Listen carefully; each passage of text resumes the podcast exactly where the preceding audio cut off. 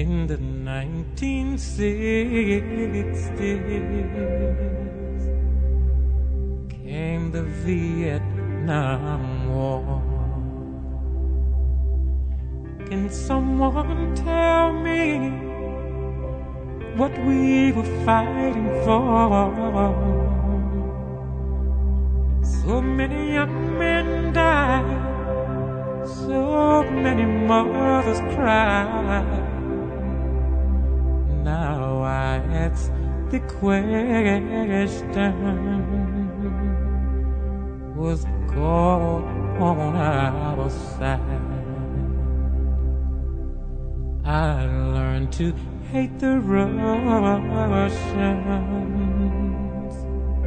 all through my whole life. If another war comes, it's them we must fight. And to hate them and fear them, to run and to hide, and accept it all bravely with God on my side. Through many dark hours, I've been thinking about this. That Jesus Christ was betrayed by a kiss. But I can't think for you. You have to decide whether Judas Iscariot had God on his side. Oh, now as I'm leaving, I'm weary as hell. The confusion I'm feeling ain't no tongue can tell. The words fill my head and they fall to the floor. That if God's on our side, He'll stop the next war. Jesus loves me, this I know.